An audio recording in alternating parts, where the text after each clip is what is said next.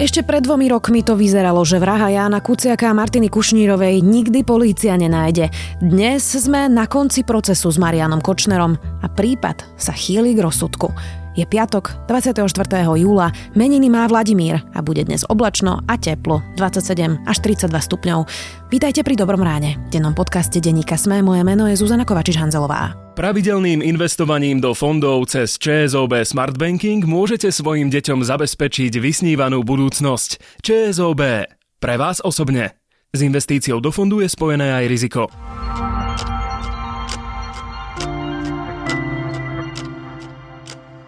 Poďme na krátky prehľad správ.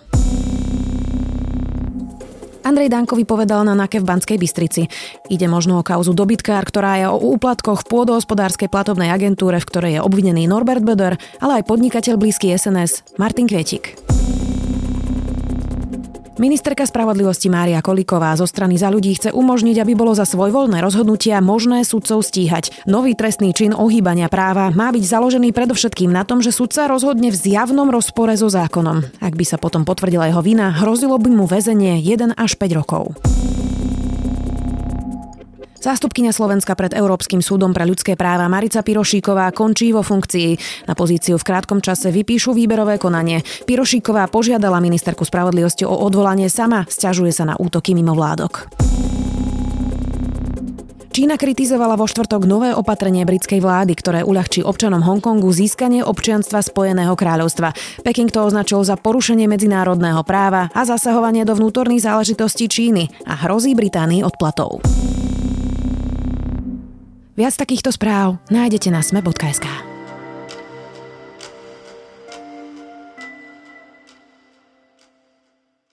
Prokurátor navrhol v kauze vraždy Jána Kuciaka a Martiny Kušnírovej všetkým aktérom trest 25 rokov. Súd je na konci a rozsudok je na spadnutie. Aké boli najväčšie momenty na pojednávaniach s Marianom Kočnerom a Alenou Žužovou? Odpovieme s redaktorom domáceho spravodajstva. Romanom Cupríkom.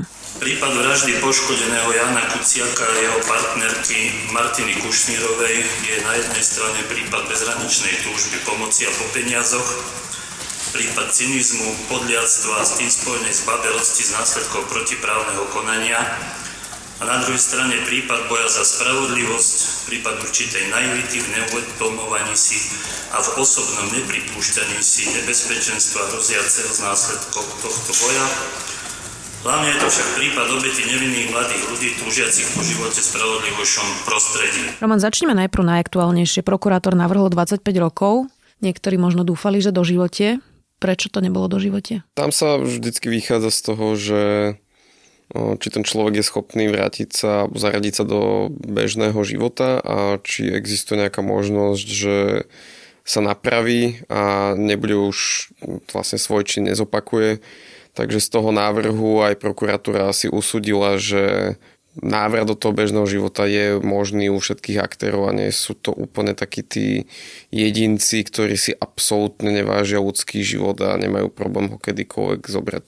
To sa chce ťažko veriť, keďže si niekto objednal a vykonal vraždu. Ja som z toho tiež prekvapený, ale predpokladám, že oni vychádzajú z, zo znaleckých posudkov, ktoré majú určiť, že či je ten daný obžalovaný naozaj rídzi psychopat, e, alebo síce vraždu spáchal s vedomím, že pácha vraždu, ale je u neho nejaká možnosť, že že už to teda nezopakuje, keď sa z toho väzenia po 25 rokoch vráti. Ten e, proces išiel naozaj celkom rýchlo a dynamicky, je teraz vo svojom závere.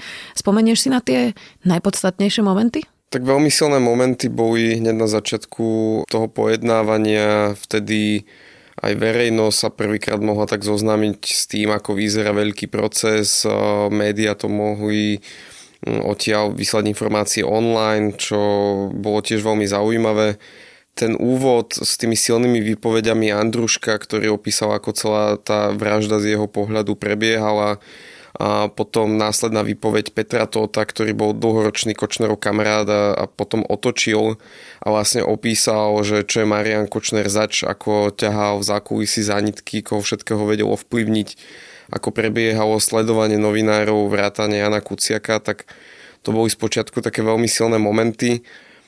Potom dlho boli také menej záživné pojednávania z toho hľadiska, že sa vykonávali skôr také listinné dôkazy a podobne. Vtedy aj som si všímal ako novinár, že záujem verejnosti o tie jednotlivé pojednávacie dni ochabov a teraz sa to znovu tak vrátilo, keď boli výsluchy svetkov alebo opakované výsluchy svetkov a nedávno aj Andruško teda priniesol úplne novú informáciu, že Norbert Böder mal v tej celej vražde intervenovať tak, že hľadal falošné alibi pre Mariana Kočnera, hľadal nejakého maďarského bezdomovca, ktorý by sa priznal a zobral celú tú vraždu na seba, čiže aj ten záver celého toho pojednávania je z takého novinárskeho pohľadu zaujímavý. Keby niekto písal scenár hollywoodského filmu, asi by to ani takto dokonca nevymyslel, ako to znie ešte presne aj s tým alibi a hľadaním vlastne niekoho bezdomova v Maďarsku. Tam bol vlastne tá zápletka, že mali vymyslieť, že sa Zlatica Kušnírová vyhražala niekomu, že ho vydierala kvôli svojej cére, ktorá bola archeologička. To je celé také dosť šialené.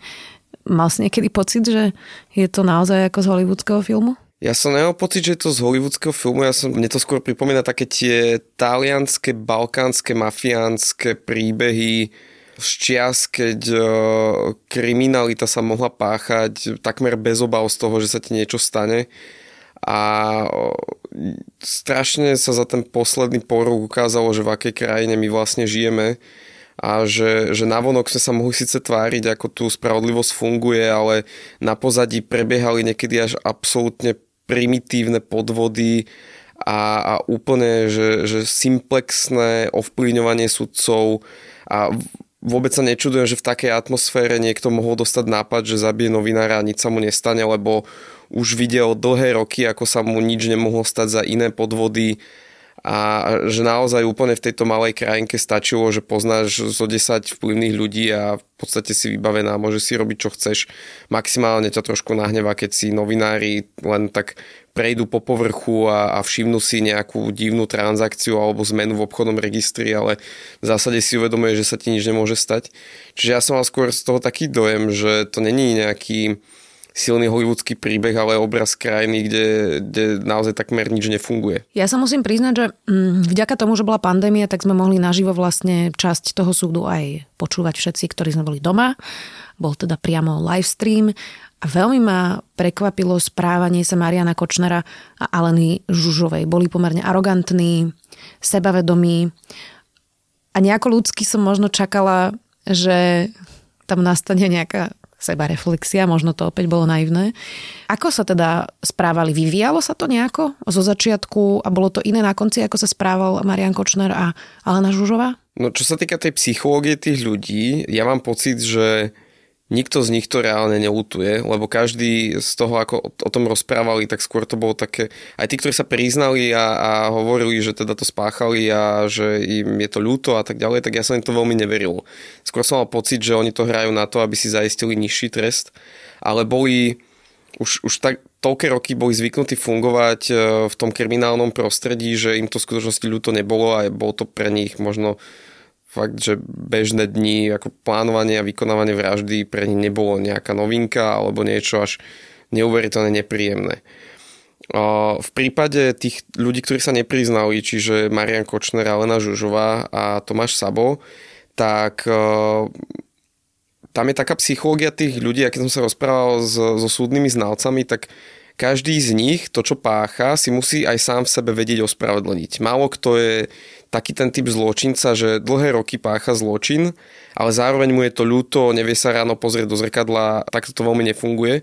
Väčšinou ty si nájdeš nejaký mechanizmus, ako si to sama pred sebou ospravedlniť a potom vieš byť aj veľmi sebavedomá až arogantná, keď ťa s tým niekto konfrontuje. Čiže toto je, to ma nejako neprekvapilo a že sa takto správajú. Vôbec ma neprekvapilo, že, že nedošlo k nejakej reflexii a myslím si, že on, je to aj súčasť takej psychologickej hry, že sa snažia tváriť veľmi sebavedomo na tom pojednávaní, keďže oni od začiatku tvrdia, že sa ich to vôbec netýka, tie dôkazy sú veľmi nepriame, veľmi nepresvedčivé a tak ďalej, takže oni to aj čiastočne musia robiť, aby presvedčili ten senát. Ako to vnímali rodičia?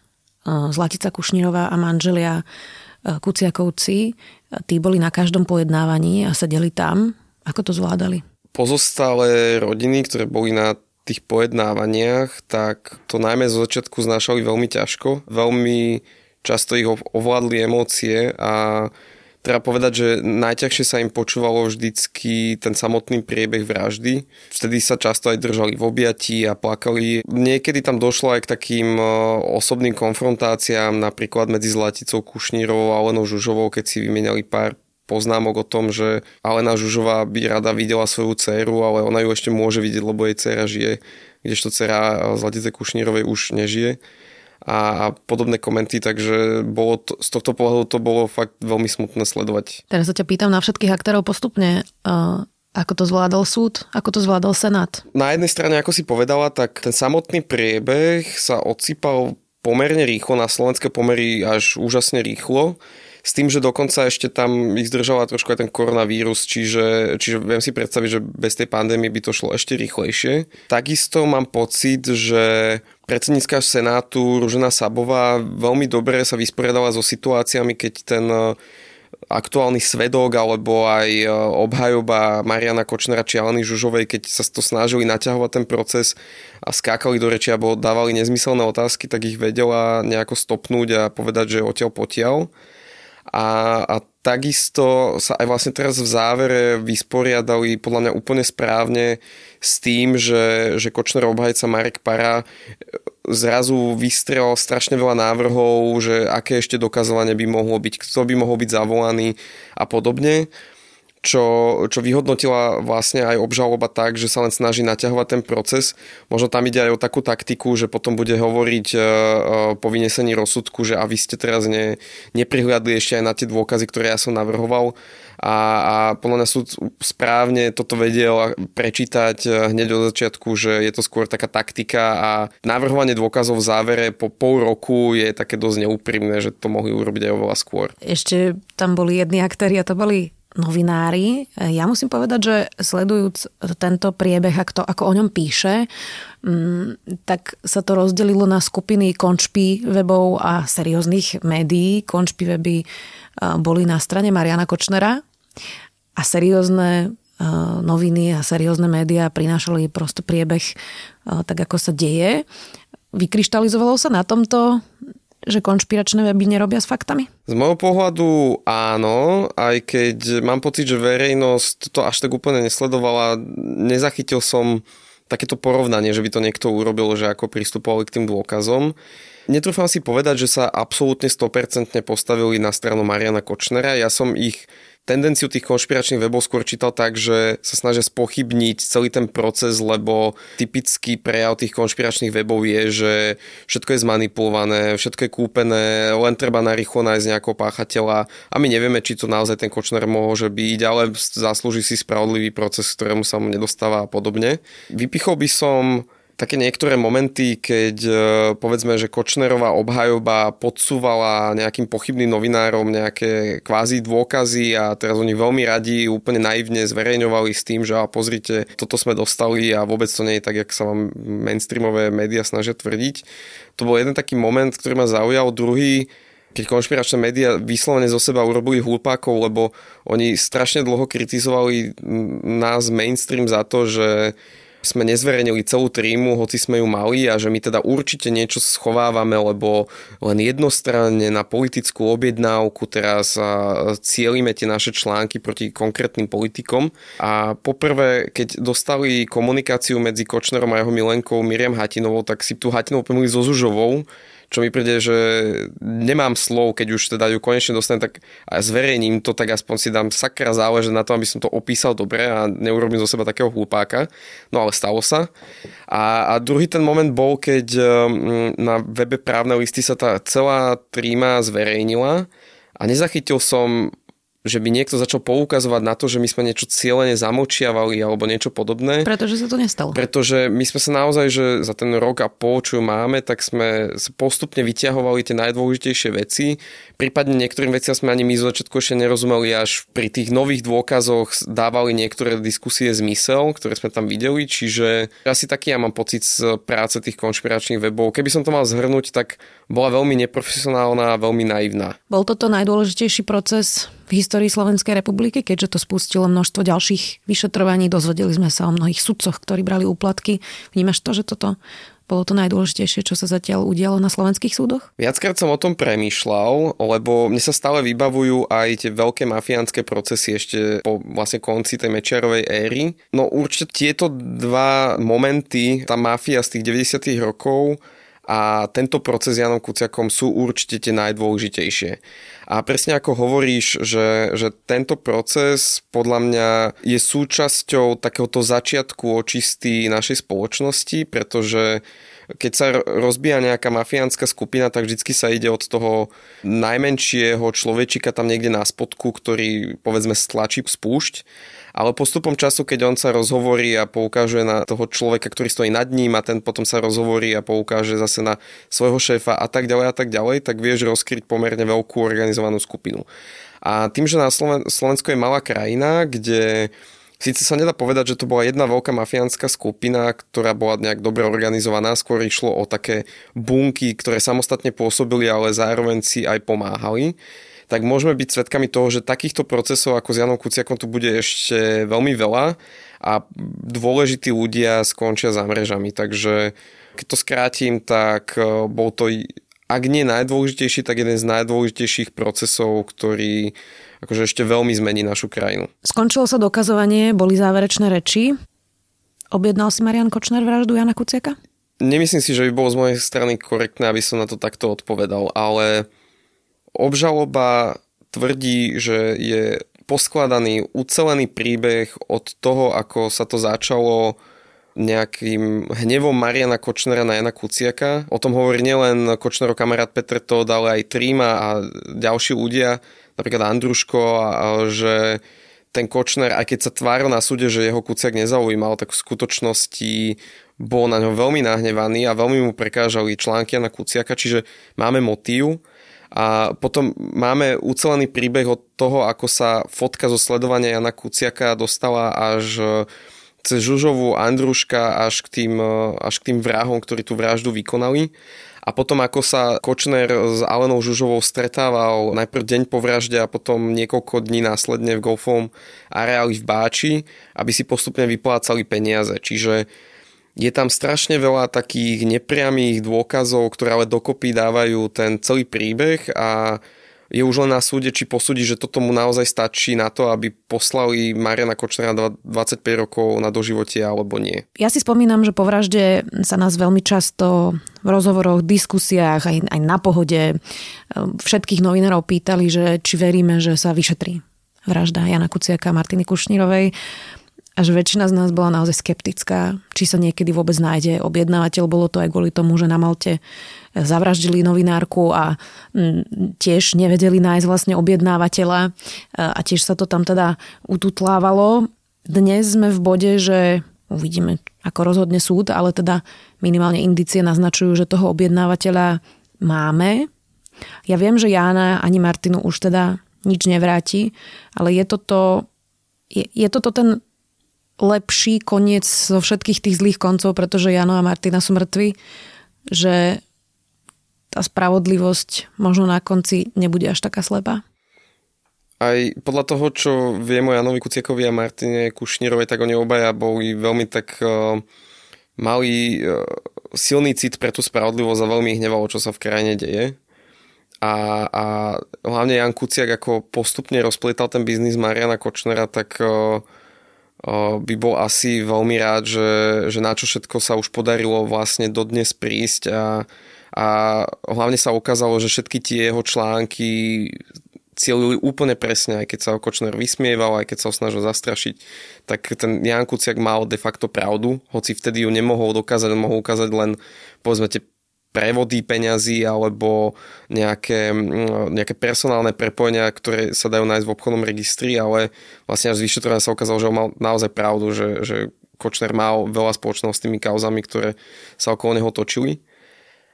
A ani ja som úplne neveril, že, že sa podarí tých vrahov vypatrať. Ja som si myslel, že buď sú najatí zo zahraničia, alebo ak sú to Slováci, tak už dávno ušli ale a v tomto podľa mňa my ako Slovensko máme veľké šťastie, že oni už si boli tak sebaistí tým, aká je naša krajina rozvrátená, že sa im nič nemôže stať, že úplne flagrantne ostali bývať na svojich miestach, ďalej sa spolu stretávali, nechali sa odpočuť policiou, niekoľko dní sledovať, takže potom už keď bol ten záťah, tak, tak niektorí z nich sa zlomili a priznali. To, že sa podarilo vlastne tých ľudí dolapiť je, a za to asi treba pochváliť teraz, toto bude znieť veľmi pateticky, ale povedať, že, že celý slovenský národ a celú našu spoločnosť, že vyvinula tak silný tlak na politikov a políciu, že tam si nikto už nedovolil nejak zaváhať, nikto si nedovolil manipulovať to vyšetrovanie, zamiesť niečo pod koberec a že aj v spolupráci s tým Europolom, že naozaj tá policia, ja som mal možnosť sledovať ju, jej prácu krok po kroku, tak si robila to, čo mala.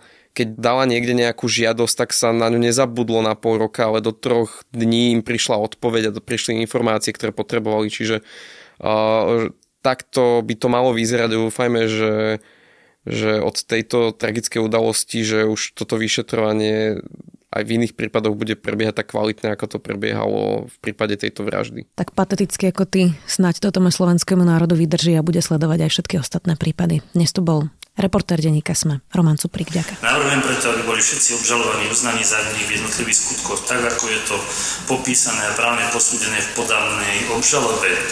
Pokiaľ ide o tresty, berú z toho úvahy vykonané dokazovanie, ako aj závery znaleckých posudkov z odboru psychiatrie a psychológie o existencii možnosti pre obžalovaných výkonom dlhodobého trestu odnatia slobody Navrhujem všetkým obžalovaným uložiť trest odňatia slobody vo výmere 25 rokov so zaradením na výkon trestu do ústavu na výkon trestu odňatia slobody s maximálnym stupňom stráženia.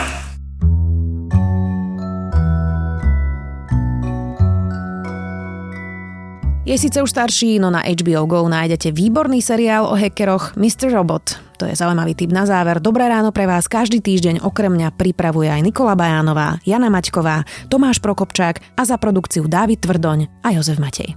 Do počutia opäť v pondelok.